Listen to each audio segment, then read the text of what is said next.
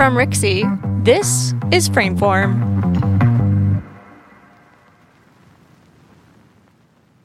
Hello, everybody, and welcome to another Wednesday here at Frameform.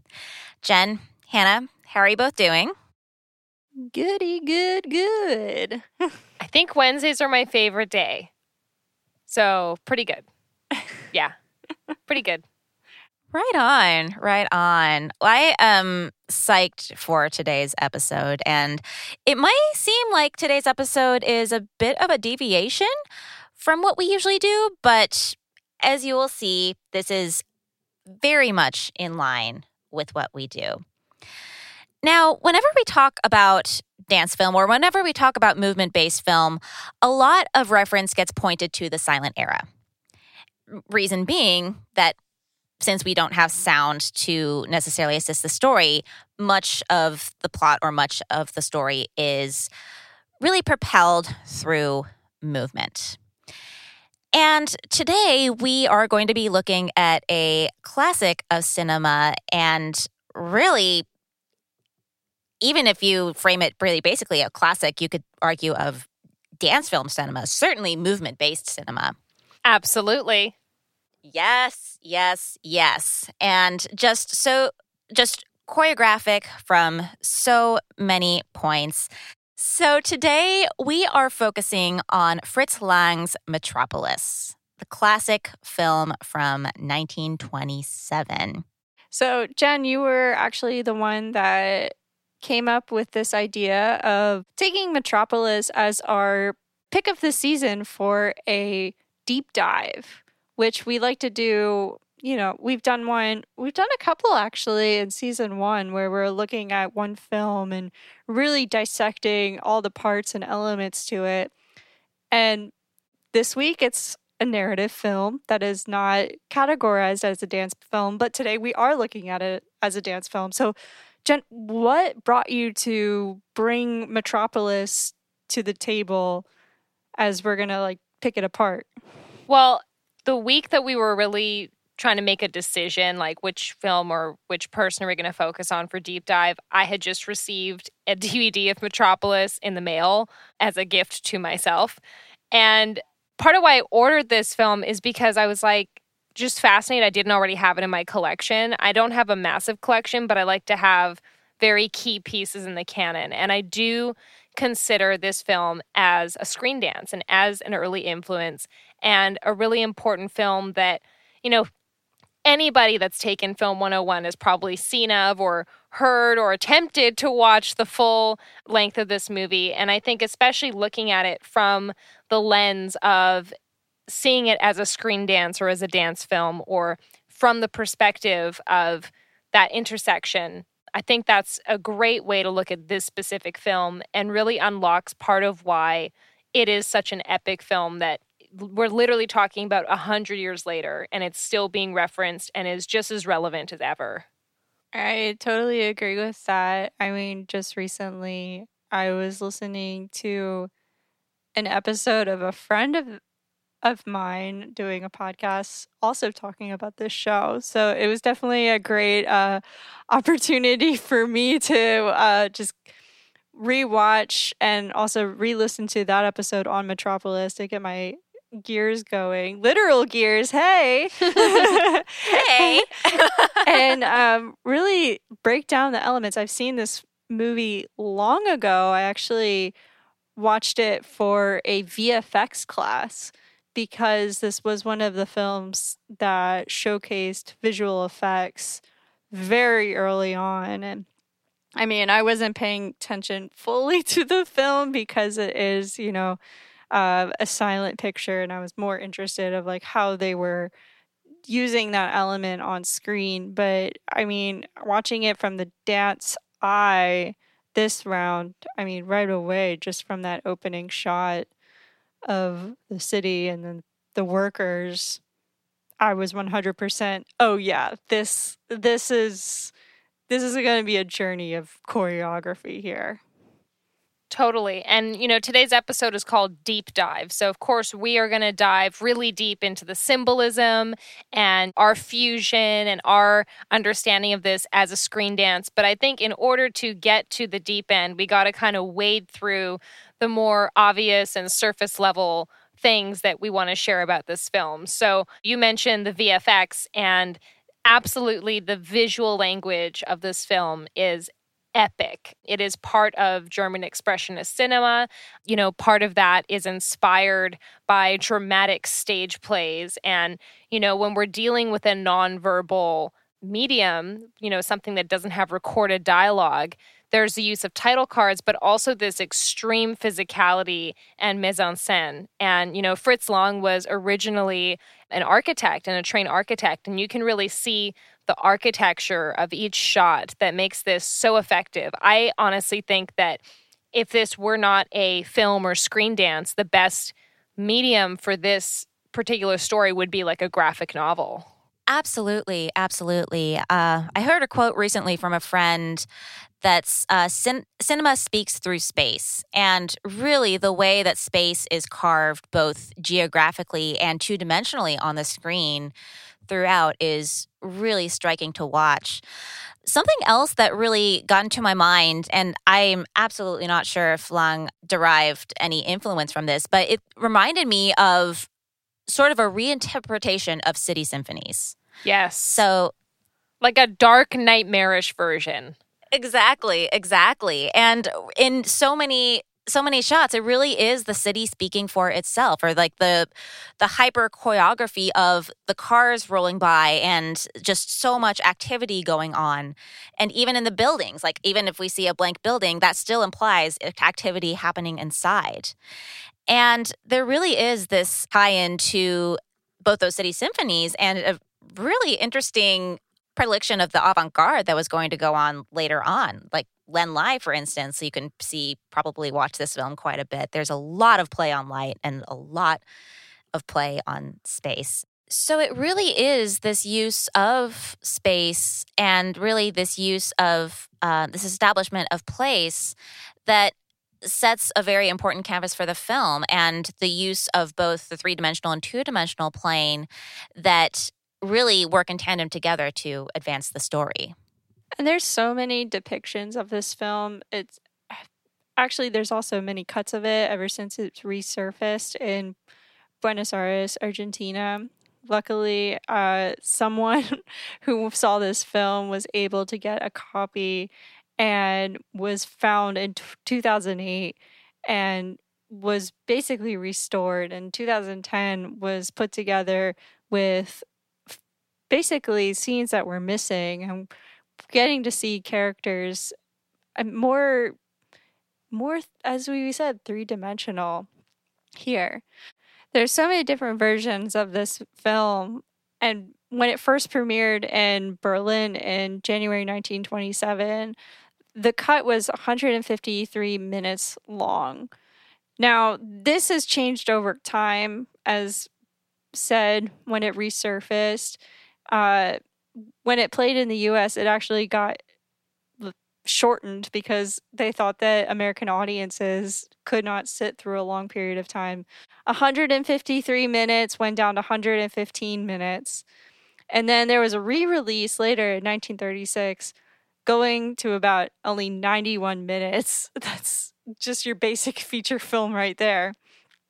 But as we said, when it resurfaced in 2008 and we were able to put frames back into place, uncovering more depth between characters, we have now have a cut of 148 minutes, which is still not complete.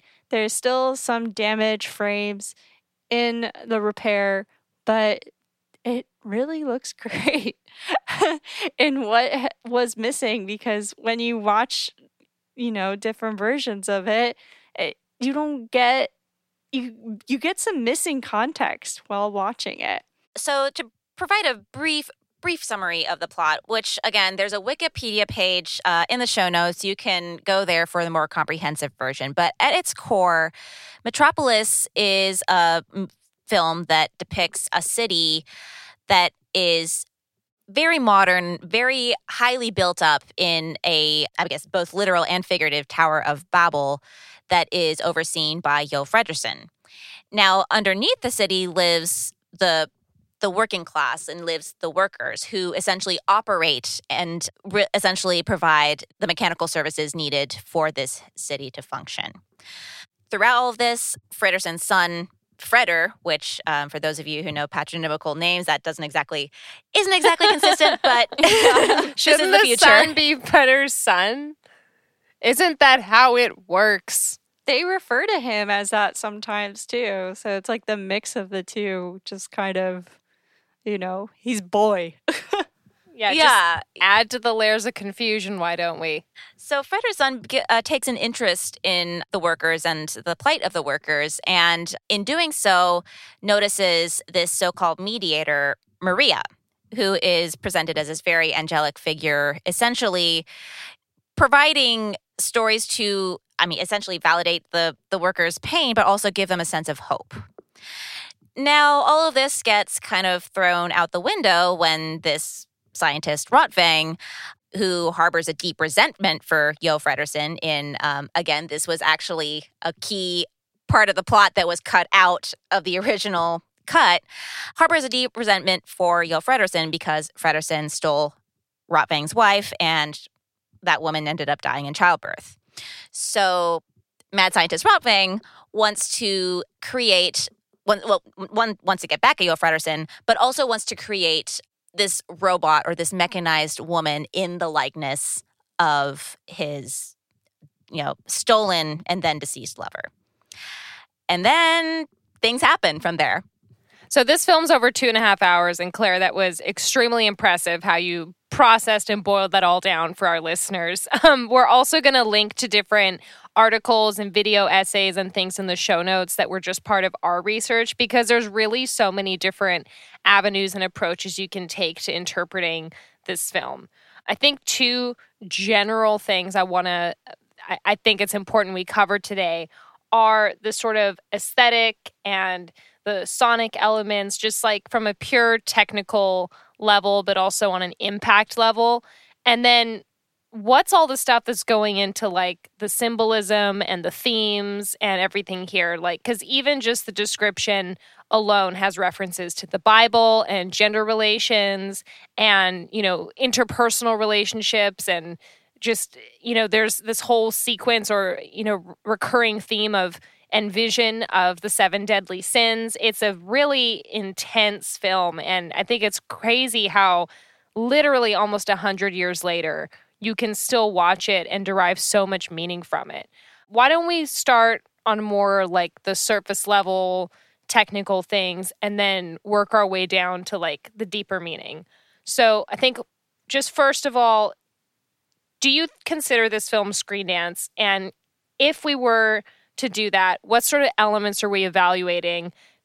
C- kind of give us a 101 approach to how is Metropolis possibly considered to be a screen dance or a dance film? Short answer to your question yes, it is a screen dance. Yes, I agree. Slightly longer answer, and something that's so crucial to this film is the hybrid element of the movement, the film, and the sonic element to it, which again, this was right at the precipice of sound film, but it still had a full score written for it. And actually, it was the score that really helped reconstruct the film later on. But something that struck me as I was watching this is just how few title cards there are in the whole film. I mean, you you do see some like dialogue being spoken and uh, gestures being accompanying that dialogue, but not all of it is word for word transcribed. Really only the selective elements that advance the film. So the physical body is telling the story. The physical body is communicating this story add that in to some of the visuals, which again, these are not arbitrary visual effects. These are very, cons- like, very highly considered and very symbolic elements. Like, we'll probably talk about it later on, but the cabaret scene with those eyes, and we see overlays, we see um, these images that are really really providing that symbolic context and really providing that poetic context that um, advances the film.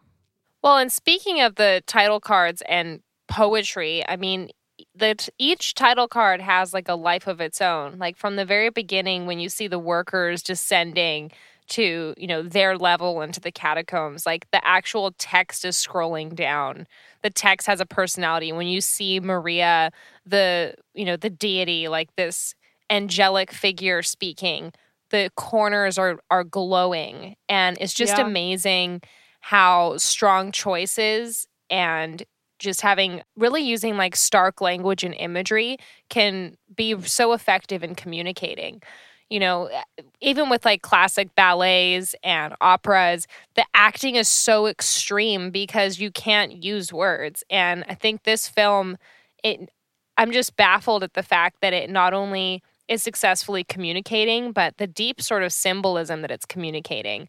One key phrase that it is sort of the metaphor that the film centers around and is something that's introduced numerous times throughout is uh, the mediator between the head and the hands must be the heart. And this is really the central thesis of the film. And isn't it amazing how you're seeing throughout the this put in practice and you have this very technical film ca- carrying these tough themes but because there's so much heart and artistry and poetry to it we're able to process it and it's just it's super cool how it all plays out yeah i feel like that message when it's even kind of mentioned early on, like I it clicked right away. You know, just because of the setup of the characters and how they are placed on screen. I don't want to say you could have ended it right there, but it was just like that was your given answer. But maybe you could have. Yeah, but you could like it was just but so maybe you could have. like complicating things. I mean, the whole thing wouldn't be the way it was unless it was like this saying early on that gives you like the hint or um, the call to action for Freder to, you know, have that heart, you know? And I think it's just kind of funny just to jump to that conclusion real quick. Like, it just makes me think of like, well, does, should all sons be, you know, be the heart of what business is all about. Like it's just like kind of like silly things of, of like of it, it all relates to in modern day.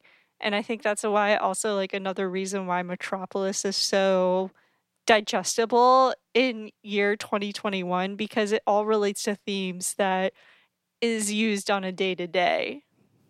Totally. Well, I want to quickly like shout out slash mention that Fritz Lang, who directed this, he eventually left Germany because he refused to join the Nazi Party. And I think it's very interesting how he is someone that has the mind, has the head, has the technical skill, has the hands, and he he wanted to keep the heart in what he was doing.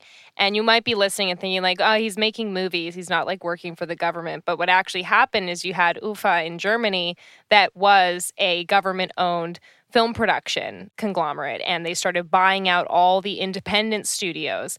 So it I think it is significant to kind of highlight how him as an auteur or as an artist and as a director uh, conveyed that message and really lived out his protest by being like, I'm going to go to the US, I'm going to go to Hollywood, I'm going to go make my movies there where I can be a free thinker. Credit to him. He had a long career. He worked like into the into the 60s, I believe. He must have loved it. Yeah. But yeah, there's his foresight is so at least with the benefit of hindsight, we can really see how forward thinking that Lang was. And again, I know I harp back to the sound, but the sound score really helps create that on like on camera space. And it's something that you would eventually see in some of his work later on. Like M is a, a film with fantastic sound design. And it's the kind of thing where, on one hand, maybe if he'd made this film three years later, which I mean, maybe maybe fascism would have taken its toll by then. He might not have been able to make it, but uh, if had he make it, made it in the sound era, this would have been a totally different picture. And had he made it without consideration of the sound at all, this would have been a different picture as well. I mean, ex- extravagance definitely goes the extra mile. I mean, with a name like Metropolis, you're thinking of just abundance. And that is what is shown all throughout this picture, especially just what we see on camera. How do we entertain the audience through, yes, the music, yes, the camera, but it's just like it's a silent picture.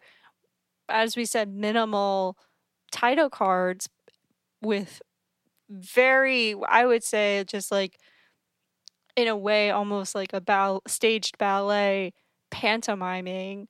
You know, everything is taken to the extra mile, and I think that's what's so like successful as well as how this also is a screen dance because you see these big visual representations of buildings, yet you also get those similar style of movement through the workers. There's that one scene when they're rebelling, when know the robot is leading them and it literally looks like one of the pathways or one of the styles of the building. I mean it's when you think of excessiveness and what that is in this picture it's definitely super clear and how chaos is just all at once, you know. And that was if I could think of like another name for this movie than Metropolis, I was just gonna say like just chaos. Well, and the crazy thing is to think about in the context of when it was produced as well, the fact that they were pulling off these sorts of visuals and just incredible production value. I mean, at the time, uh, this was the most expensive movie made. It was $5 million, um, which adjusted for inflation is 16 million US dollars today. And that's like, oh, sorry, Uh, it's five. I think it was five million Reichsmarks. Is I don't know how much one Okay. Reichsmark is for. Um, okay, the, ti the the total number I got was 16 million US. oh, okay. Price of At- an at the indie end. movie of today. Well, and that's that's the thing, and like I always get nervous, like quoting any sort of like currency or things like that because it's so true that like you have the currency exchange from a different country, and then you have like the different uh, adjustment for inflation over time. So th- these numbers are always, you know, never perfect, but even so, the thing was a big deal and it was super expensive at the time and it was just such on such a big scale and i think you're so right hannah like the chaos just comes through the screen like you can feel that energy and this was probably before a lot of you know workers rights and sort of best practices in cinema. Like for example in the flood scene fritz lang encouraged that the water be cold for all the children. Um, apparently he made sure they were well fed and everything, but it's like, yeah, let's make the water cold just to make it even more treacherous for them. There's a part where Maria is being burnt at the stake, and um, they use real fire, and her dress caught on fire. There's also the robot costume that she wears. Like, there's no CGI like that in this. She's wearing this extremely uncomfortable plastic costume that was like cutting and bruising her, and she could barely breathe and she fainted at least once in it. So, pretty crazy uh, sacrifices made to bring this thing to life. And it's pretty incredible how, to this day, we still see references to this film and across the decades as well. I, I just want to touch on the the movement of the film and specifically the frame rate, which actually was not a creative decision, but actually I think that this was actually this helps emphasize the hyper chaos of the on screen world. So uh, the film was shot in 16 frames per second, but at almost every screening, I think even at the premiere, it's been shown at 24 frames. So the movement that was uh, captured initially is sped up 150%, which does add to that really hyper um, hyper expressionistic physicality, and again, really emphasizes the physical performances of each character. And I actually want to touch on Bridget Helm's performance, which I think is spectacular in this. Just both as sort of this pious, like Virgin Mary type Maria, as well as the very robotic, very staccato, almost, you know, possessed, you know, machine men. And again, like she suffered the brunt of a lot of the physical the physical tasks, like the scene where she is on that rope. She is on that rope, oh, like 25 feet above a floor. And if she lets go of that rope, she's crushing her legs. And that difference in characterization and really using movement to differentiate characterizations really serves the film as a whole, but really comes to a fore in um, in the dance scene. Absolutely. That dance scene is so ahead of its time, like much of this film, but just I'm in awe how, with manual editing technology, they were able to get such smooth overlays and such a beautiful hypnotic feel to everything and just the physical performance. I feel like this, you know, this scene, I don't feel it is factually this scene where it's situated in the film is kind of you almost have like these parallel plots like moving towards each other the whole time and like colliding occasionally to emphasize the symbolism. And she is literally positioned as you know worse than all the seven sins. She is the the woman of babylon. She's this evil figure this demon.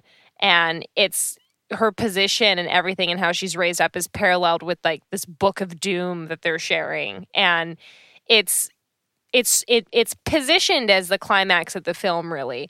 And this was not the only film that included uh, cabaret or jazz scene or movement. And as a really quick aside that i think connects to this scene but also connects to just the general symbolism of, of women a lot of these films in the 20s that had these flapper characters and these liberated women that like wore makeup and partied and danced and like had free physicality they usually were uh, this conflict this tension this problem was usually resolved by either them like literally dying in some tragic way or being you know tamed and getting married and having children.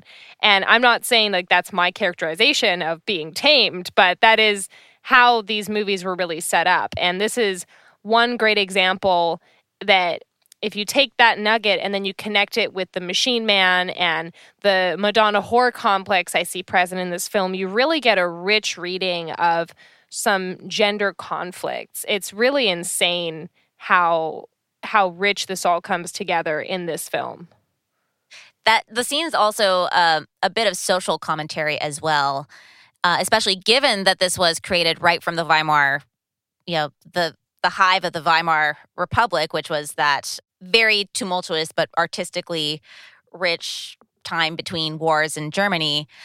Cabarets were popping up and really at that time seen as escapism.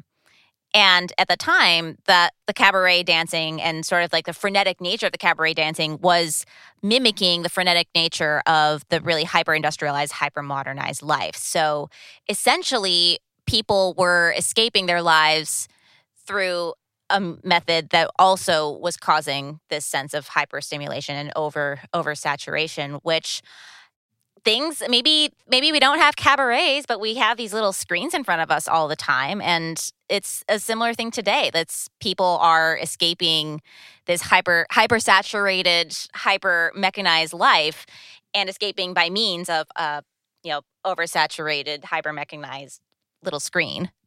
Those scenes where you where the workers are first established and they're like moving down the hallways with their heads down, I honestly pictured them having smartphones in their hands. Like it would be so easy to edit to show that because the posture is the same. And I really feel like this film, you could do a, a modern day remake or reading of it where social media or this fusion of your real self and your digital self becomes this enemy. Like and to take you know to take the whole like interpersonal relationship thread out of this like you have different female characters all played by Bridget Helm. You have like your Maria your immaculate heavenly like crosses behind her title cards glow when she speaks like angelic figure. Then you have the robot woman who is revived by is a revived version of someone who died in labor you know so there's an example of again the woman dying in a life transition because like society can't deal with it. Not I mean that's not why she died in labor, but you know, it's like symbolically that's what it is. And then you have like this dark evil cyborg version and this evil cyborg that dances in the jazz scene is this liberated dark sexual person and it the the male reactions because this is like a male gaze sort of film and scene in particular like this exaggerated like panting and like bug eyes and everything like very cartoony reactions like oh i'm sweating like let me loosen up my necktie like the, yeah exactly the guy looking like he has a huge headache like it's it's this grotesque loss of of intimacy and the and the lack of the heart and the soul in this bodily interaction. It's a very like spectacle driven, like hypersexual expression that it, it, it's it's like a symptom of an unhealthy person that's not integrated that can't have intimacy you know that has the madonna whore complex i know this is like uh, you know, this episode is called Deep Dive, okay? So, you know, this diving. is like, you know, like this is one reading I really have of it where I think this film is not just a criticism of looking at the relationship between us and machines, but also of, you know, those gender relations. And if you take that with the modern day social media twist, I think like these cyborgs represent the highly manufactured representations we have of women and men, but, you know, in this case, women like on social media, you know, elsewhere, just like a lot of plastic surgery and filters and this unrealistic expectation that is robbed of intimacy and humanity and a soul in a sort of way. Yeah, it's unleashed repression basically. And I I think that's a very very interesting take uh, for like a a modern day smartphone edition of that and that's what I was saying earlier like how this film still to this day is so relevant no matter what year it is because it's still addressing the thematic uh, frustrations or situations that we deal with on a daily no matter what the technology is it's something yeah, and it really just highlights the mechanized body. I mean, beyond, you know, the robot lady, even in the workers, like, and the way that they're moving their bodies, and really their bodies are in service to this machine. And essentially, they're told that they must continue to operate the machine. They must continue to operate the machine in order to push society forward or to continue to operate this city. And eh, we're absolutely at this time where you know technology and like little technological gadgets have have a stronghold on the way that life operates and the way that i mean effectively you know countries are run. And it's that's having profound effects. I mean physically obviously if people are like staring into their screens and leaning down all the time but psychologically as well that people are literally addicted to these machines like they are becoming one with their machines. Well, it's interesting how these things, you know, when there's a real deep seated truth there, how they can really grow over time. And, you know, Metropolis was so ahead of its time, and we've seen it referenced throughout the decades. I mean, just to obligatory mentions as part of like talking about this film, you know, how about we all kind of we can share the ones that that we noticed or were aware of because I think everyone's got their own kind of entryway to this. And some of the ones you all put in there, I was like, I hadn't seen that one. So, like for me, I definitely, I mean, I talked about Rhythm Nation last year or last season when we did our music video episode. And this to me really looks like Rhythm Nation, obviously modern times. And my third one I'll mention is obviously like Blade Runner. There's video essays we're going to link in the description that show like shot for shot similar buildings and everything. Well, some scenes or some buildings, I should say, in Blade Runner are actually modeled right after Metropolis. So I, I too, right away, uh, saw the connection between these two films. I've read some articles talking briefly about Terminator and the cyborg. I was thinking of Gotham City with Batman and just how, just again, ex- so much excess of things. Absolutely. And I'm just thinking of like musical artists who have sort of this mechanized woman as sort of their their thesis or even like as a part of their musical act. I think Janelle Monáe, her debut EP was literally called Metropolis. You can see her first album ArchAndroid, really directly draws on these themes as well. And even someone like Grimes, like with her last album, Miss Anthropocene, really is interested in sort of this human machine idea as well. And I think that's something that's resonated from this film. And I mean, it's hard to really say it directly tied back to it, especially considering most references to the resurrection of a woman were eliminated from the first screening of the films. But really, this idea that you can revive something gone through technology or through through science. I'm just thinking I watched Solaris recently. That's another one that deals with the uh, the ethics of that, and some episodes of Black Mirror deal with that as well. But it really does bring up this ethical concern of, well, not only cloning but also continuing to hold on to a memory using technology and just realizing that that's not it's not the same as it was.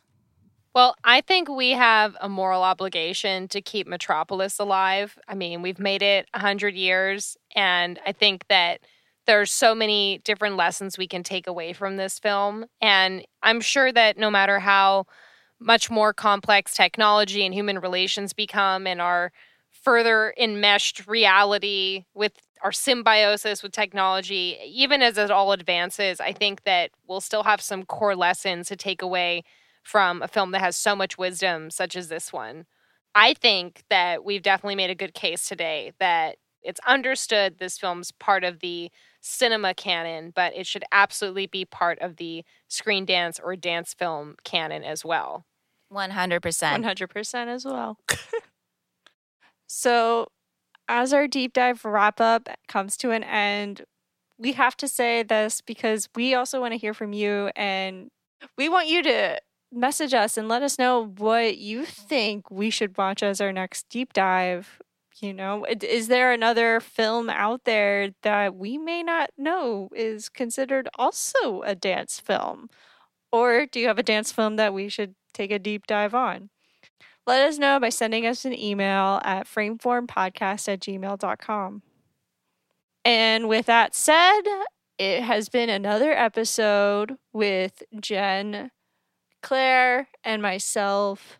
Thank you for listening. Thank you, Jen and Claire. Thank you all. And just as a reminder, from the earphones in your head to the phone in your hand, always remember the mediator between the head and the hands must be the heart. Stay soulful, everyone. We'd love to hear from you. Send us an email at frameformpodcast at gmail.com and engage with us on social at frameformpod. That's frameform P O D. If you like what you're hearing, leave a review and rate the show. It really helps out. And if you know someone who also likes dance or film, join the conversation and bring your friends.